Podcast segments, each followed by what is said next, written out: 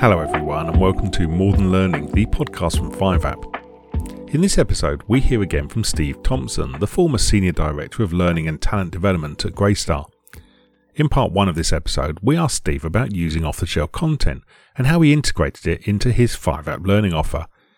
We wanted to know more about the user-generated and in-house learning materials he used. It's not easy to ask for in-house content when people have been offered content from elsewhere.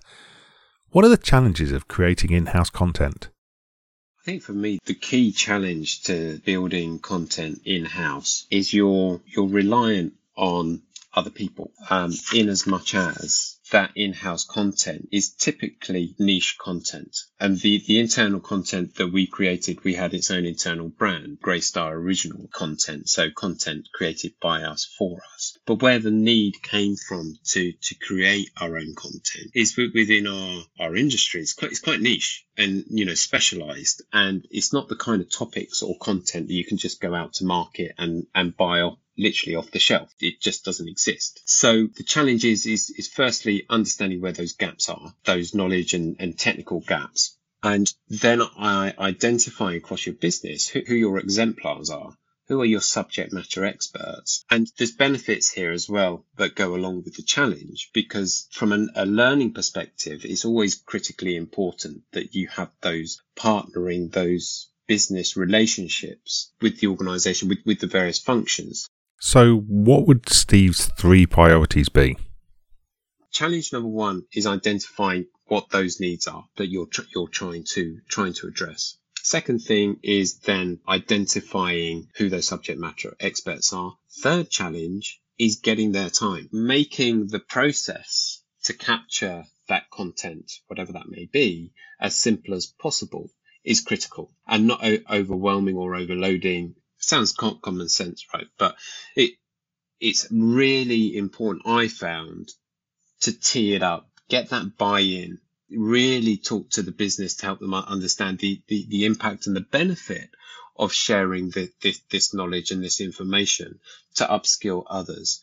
It also, um, by having that content, educates the whole organisation. You know, where, where you're creating niche content, it's very easy just to push it out to, you know, those other people in that function that you want to develop. And of course, that that's that's a primary objective, but also making content available more broadly to other functions across the organisation just propels that that upskilling component. So challenge there, um, challenges are, yeah, um, needs, time, relationship. I like the three specific challenges that Steve has addressed here. But what about liaising with stakeholders? Were they problematic?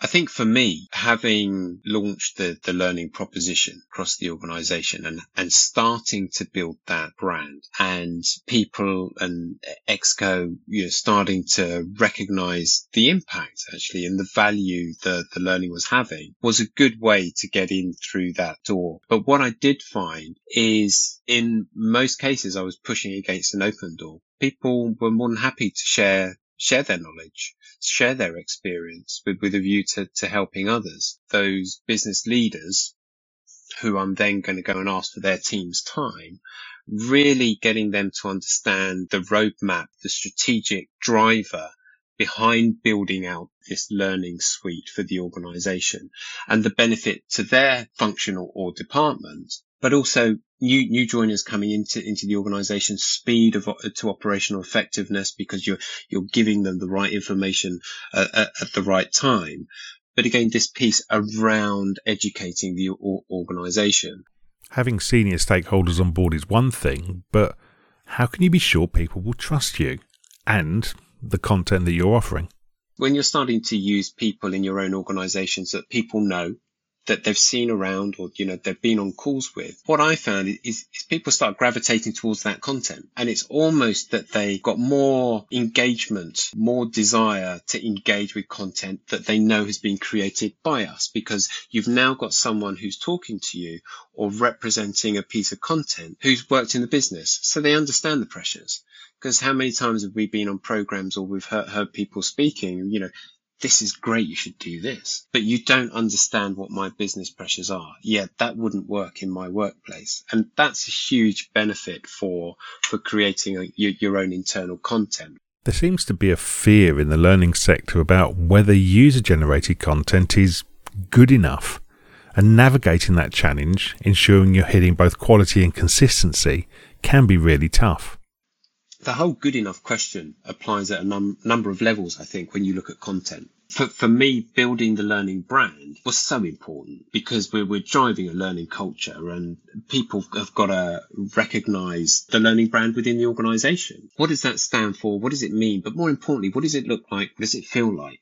And having that as a consistent. So every touch point a member of the team had with, with the learning function had to be on point. It had to have the same aesthetic. Um, so in, in our case, we created the internal Greystar Business School that was built on five app's platform. But the aesthetic was, was, was crisp. It was bright. It was colourful. You know, the resolution of images was the highest, or highest you can get. So it just had that, that premium feel to it. So we recognise that user-generated content has to look good. Does it have to be perfect? When you then start creating your own internal content, it's really easy to get hung up on, well, if I'm creating my own, own internal content, that it's got to be flashy and it's got to be polished and all this kind of thing. The way I think about it is if, if it's eighty percent there, get it out there, because that twenty percent that you want to spend finessing it, so on and so forth, the return that you're going to get on that is minimal. So the aesthetic is a consideration, but the, the content and the messaging, of course, it has to be right and it has to be on point. When you're dealing or, or, or you're creating your own internal content, you've got to have that governance process in place and getting the, a test population, if you like, push the content out there. Is this on point? Does this make sense? Are we talking about X subject in the right way? Have we got all the technical component parts that should be in there? And it's a, it's a learning journey in itself, because the first piece that you put out there may need a little bit of refinement. You know, what, what, what can I Um, assure people on is it's so quick to then get in the cadence of the understanding of, okay, this is what it needs to be. So we recognise getting quality content from subject matter experts can be tough, and it has to be good, but maybe not perfect. How are you going to coach these subject matter experts and get the best that you can from them? The other element that supports that is providing a structure and providing a template. It's that whole simple, tell people what you're going to tell them, tell them, tell them what you've just told them. It, it's almost down to that level of structure that when you're asking uh, a subject matter in the business that has never done anything like this, and you say, okay, this is step one, this is step two, this is step three.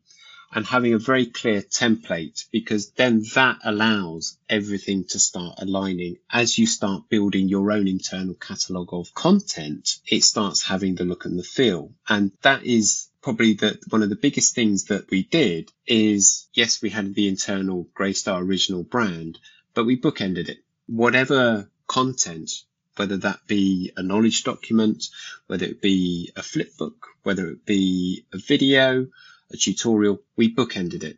So it had the, the Greystar Business School page come up in, in, in the front. It had its own distinct piece of music with it. We're talking seconds here. And then we bookended it. So we had a closing image, Greystar Business School image.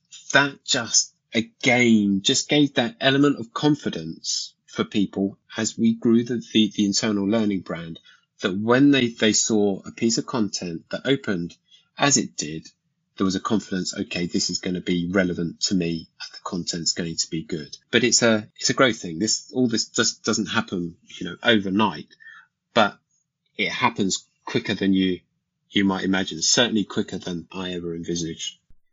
Learning is often seen as being parallel to the business. So hearing from Steve about crafting support which is integrated within workflow and the workplace feels important. Steve is passionate about this, so much so he's happy to have a chat with you to talk through what help you might need to develop your learning support. A half hour's free consulting isn't to be turned down. You can reach out to Steve via the five app website, that's five app dot com forward slash contact, or you can connect with him directly on LinkedIn. You'll find all the details in the show notes. We're going to spend some more time with Steve over the next few episodes of the podcast, and some of the things we'll be discussing will include learning culture, engagement, and self-service learning. Make sure to subscribe to More Than Learning via your podcast player. and to follow five app on LinkedIn for details of the latest episodes. Thanks for listening, and we'll see you again soon.